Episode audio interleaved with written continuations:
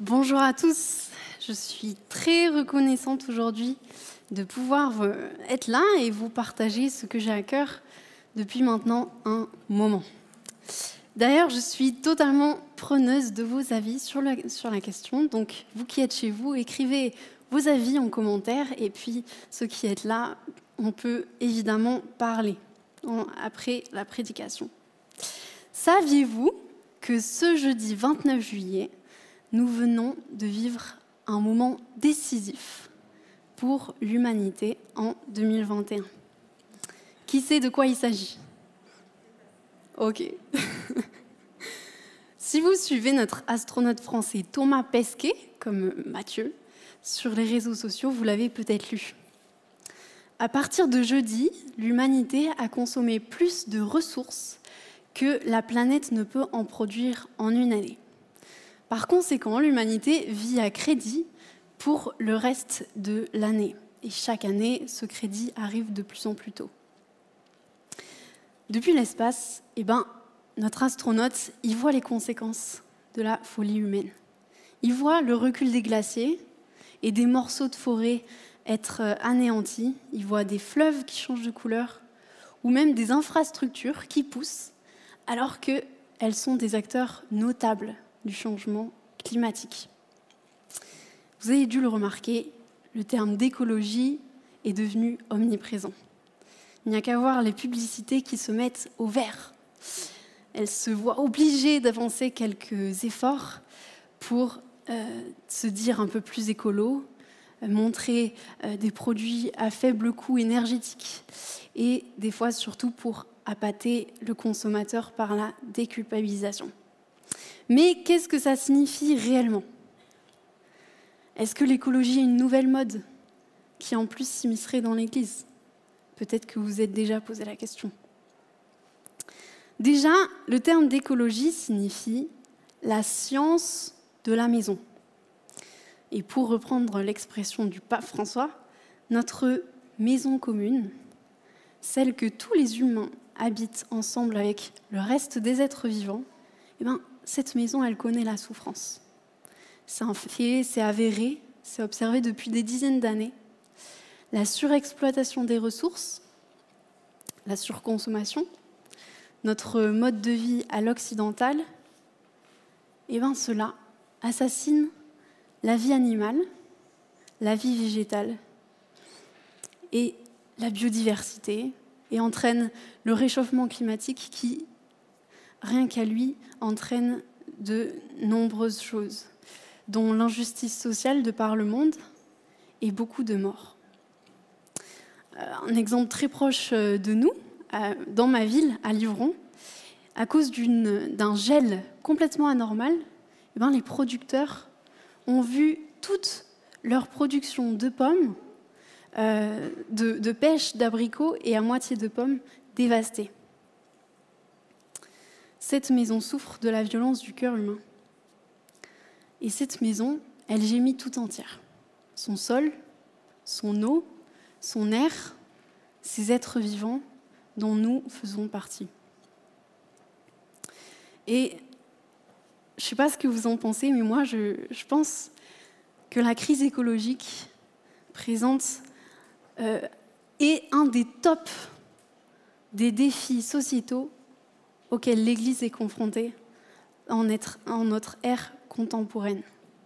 Et c'est une crise qui est révélatrice de bien d'autres mots. Mais alors que le monde vit cette crise planétaire, qu'est-ce que l'Église doit dire? Quel message doit-elle porter? Est-ce que, Comment peut-elle être porteuse d'une parole divine à ce sujet et d'une bonne nouvelle? Eh bien, demandons à Dieu d'abord. Je vous invite à prier. Notre Père, renouvelle notre être entier. Que ton esprit nous éveille à l'amour quotidien. Qu'il nous aide à conformer notre vie à ce qui est beau et bon selon toi.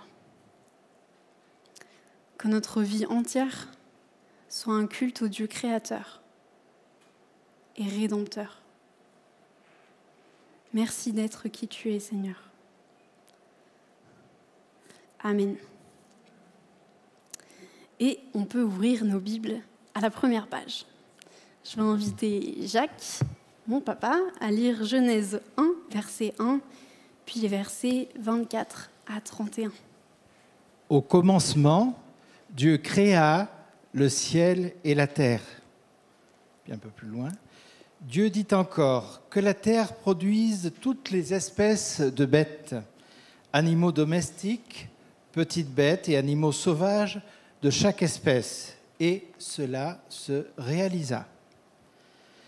Dieu fit ainsi les diverses espèces d'animaux sauvages, d'animaux domestiques et de petites bêtes.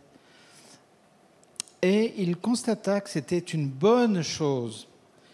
Dieu dit enfin, faisons les êtres humains qu'ils soient comme une image de nous, une image vraiment ressemblante, qu'ils soient les maîtres des poissons dans la mer, des oiseaux dans le ciel et sur la terre, des gros animaux et des petites bêtes qui se meuvent au ras du sol. Dieu créa les êtres humains comme une image de lui-même. Il les créa hommes et femmes. Puis il les bénit en leur disant, Ayez des enfants, devenez nombreux, peuplez toute la terre et dominez-la. Soyez les maîtres des poissons dans la mer, des oiseaux dans le ciel et de tous les animaux qui se meuvent sur la terre. Et il ajouta, Sur toute la surface de la terre, je vous donne des plantes produisant des graines, les arbres, les arbres qui portent des fruits avec pépins ou noyaux, leurs graines ou leurs fruits qui vous serviront de nourriture. De même, je donne l'herbe verte comme nourriture à tous les animaux terrestres à tous les oiseaux, à toutes les bêtes qui se meuvent au ras du sol, bref, à tout ce qui vit. Et cela se réalisa. Dieu constata que tout ce qu'il avait fait était une très bonne chose. Le soir vint, puis le matin, ce fut la sixième journée. Merci. Dieu créa. La Bible s'ouvre sur une affirmation bluffante, fondamentale et unique. Dieu créa avant toute chose. De l'absence, Dieu a appelé l'existence. Par une volonté purement libre, qui était indépendante, eh ben, il créa l'existence, le temps, le ciel, la terre, toutes les plantes, tous les animaux et enfin l'être humain l'être humain, c'est-à-dire l'homme et la femme. Et déjà au premier siècle, l'Église confessait Je crois en un seul Dieu, le Père Tout-Puissant, Créateur du ciel et de la terre, de l'univers visible et invisible. Voilà le premier message unique, scandaleux pour les autres religions et fondamental pour la foi chrétienne et aussi juive. Mais pour les chrétiens, c'est le Dieu trinitaire qui est l'auteur de la vie, dans sa totalité. Le Père appelle, le Fils qui est la parole créée et l'Esprit soutient la création. Dieu est l'auteur de l'existence dans sa totalité.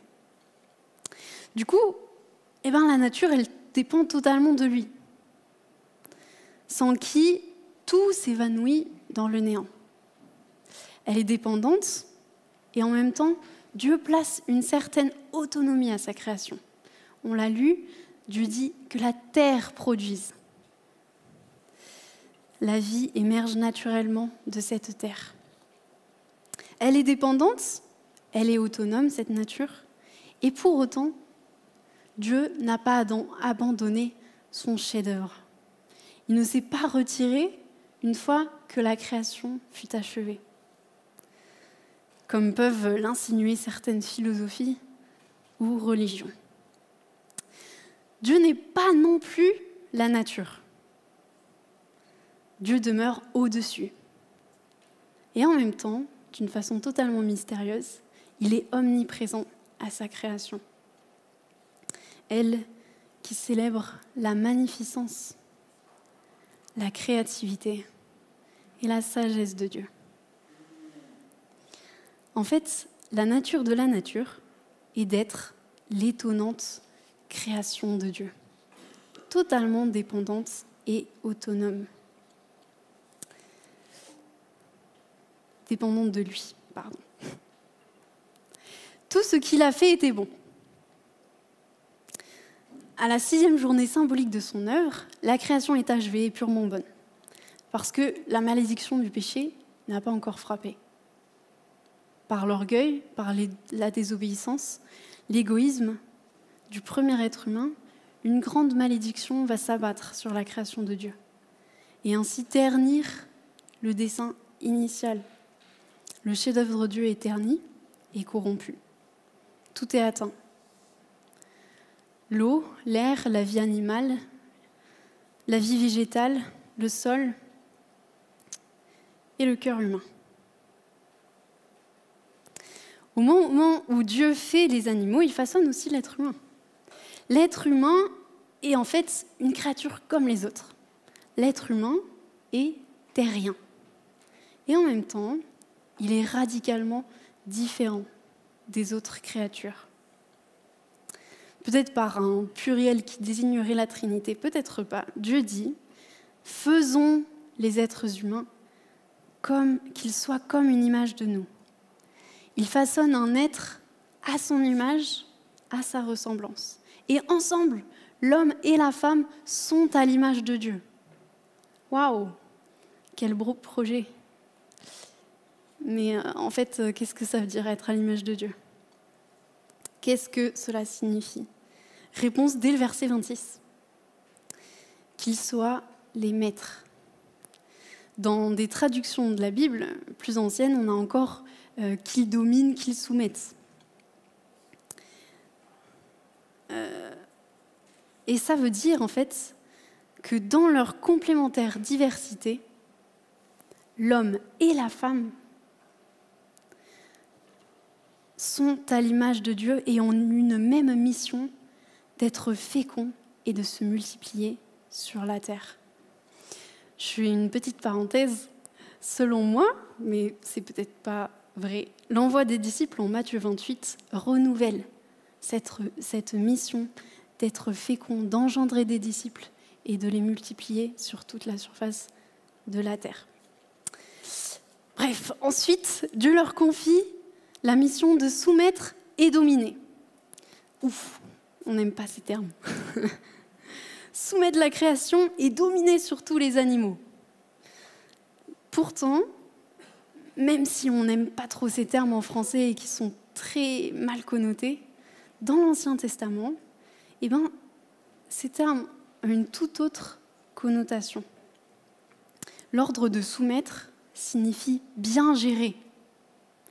Et l'ordre de dominer implique de protéger, de prendre soin.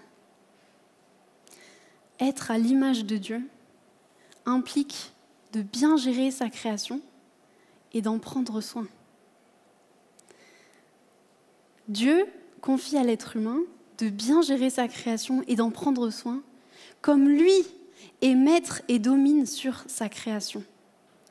Dieu confie à l'être humain une responsabilité écologique à sa ressemblance. Waouh, ça nous donne beaucoup de dignité en tant qu'être humain et de responsabilité.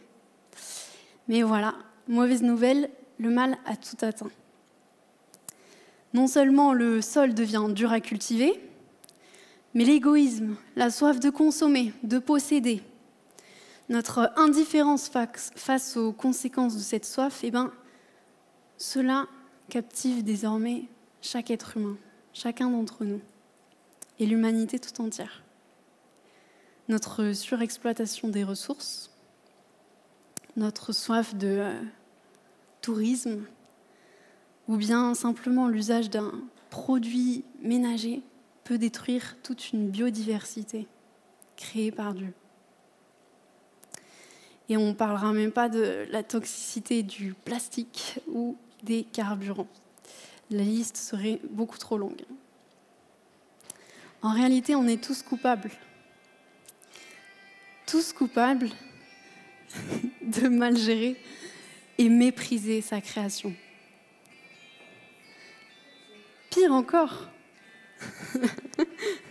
nos habitudes du quotidien, qu'elles soient alimentaires, qu'elles soient au niveau des téléphones portables, au niveau des transports, de la consommation d'énergie en toutes sortes, eh ben, ça a des conséquences dramatiques, non seulement sur l'eau, la vie, la vie animale, la vie végétale, mais toutes ces habitudes ont des conséquences sur la vie de notre prochain. Qu'il soit près, qu'il soit loin, et même des conséquences sur nous-mêmes. Vous savez, je me suis rendu compte d'une chose, c'est que parler d'écologie nous amène à nommer nos péchés. L'idolâtrie de l'argent, de la performance technologique, l'impatience, la convoitise, la démesure, l'indifférence, la paresse qui m'amène à exploiter mon prochain consciemment ou inconsciemment. Mon prochain qui est à l'autre bout du monde, eh ben, peut-être euh, n'a plus d'eau parce que j'en ai gaspillé énormément. Notre quotidien, parfois, nous amène à exploiter notre prochain qui est à l'autre bout du monde ou polluer l'air de mon voisin. On sait tout ça. Et pourtant, on continue, comme si de rien n'était. Qu'on soit conscient ou inconscient de ces choses-là. Et voilà, on accuse les grandes multinationales, les grandes entreprises, les, gros pollueurs. Alors que, en réalité, les consommateurs ont le pouvoir de changer les choses. Vous savez, l'écologie en dit long sur beaucoup de choses, mais aussi sur notre rapport à l'argent. Si comme chrétien, on se considère comme gestionnaire de l'argent confié et non donné par Dieu, alors notre argent devient une responsabilité. On ne peut pas le placer n'importe où si c'est une responsabilité qui nous est confiée par Dieu. On aime notre prochain en achetant local. On aime notre prochain et on aime Dieu en achetant des œufs élevés en plein air. Je vous assure.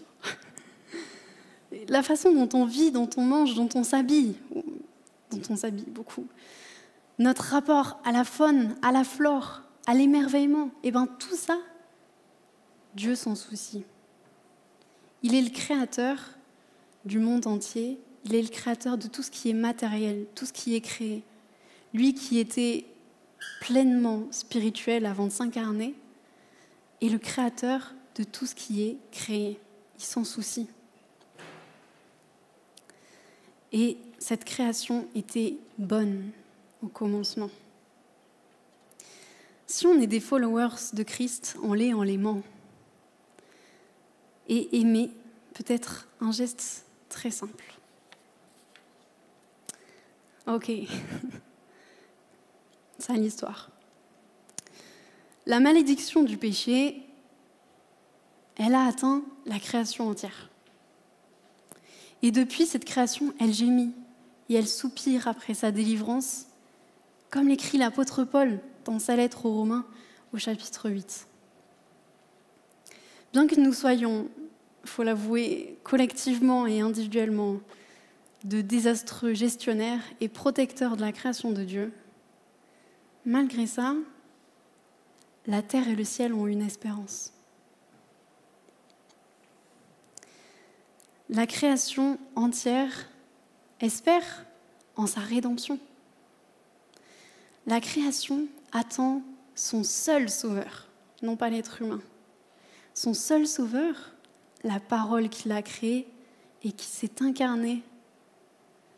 Le Christ, elle attend le Christ qui a un projet d'avenir pour cette création originelle. Et dès aujourd'hui, on le sait, on est appelé à lutter contre le péché et vivre par l'esprit. C'est pas facile tous les jours. On est fatigué parfois. Et on est chacun et ensemble appelés à prier et agir pour que le règne de Dieu s'étende. Mais vous savez, la grâce de Dieu agit aussi malgré nous. et elle agit aussi pour la nature. Par exemple, la pire catastrophe nucléaire de toute l'histoire de l'humanité, Tchernobyl, connaît à ce jour une véritable résurrection de la vie animale. Quelle espérance. Et comme ça, il y a plein de petits Éden, plein de petits paradis qui poussent à travers le monde, là où de bons gestionnaires et de bons protecteurs de la création de Dieu répondent à leur vocation, qu'ils soient chrétiens ou non.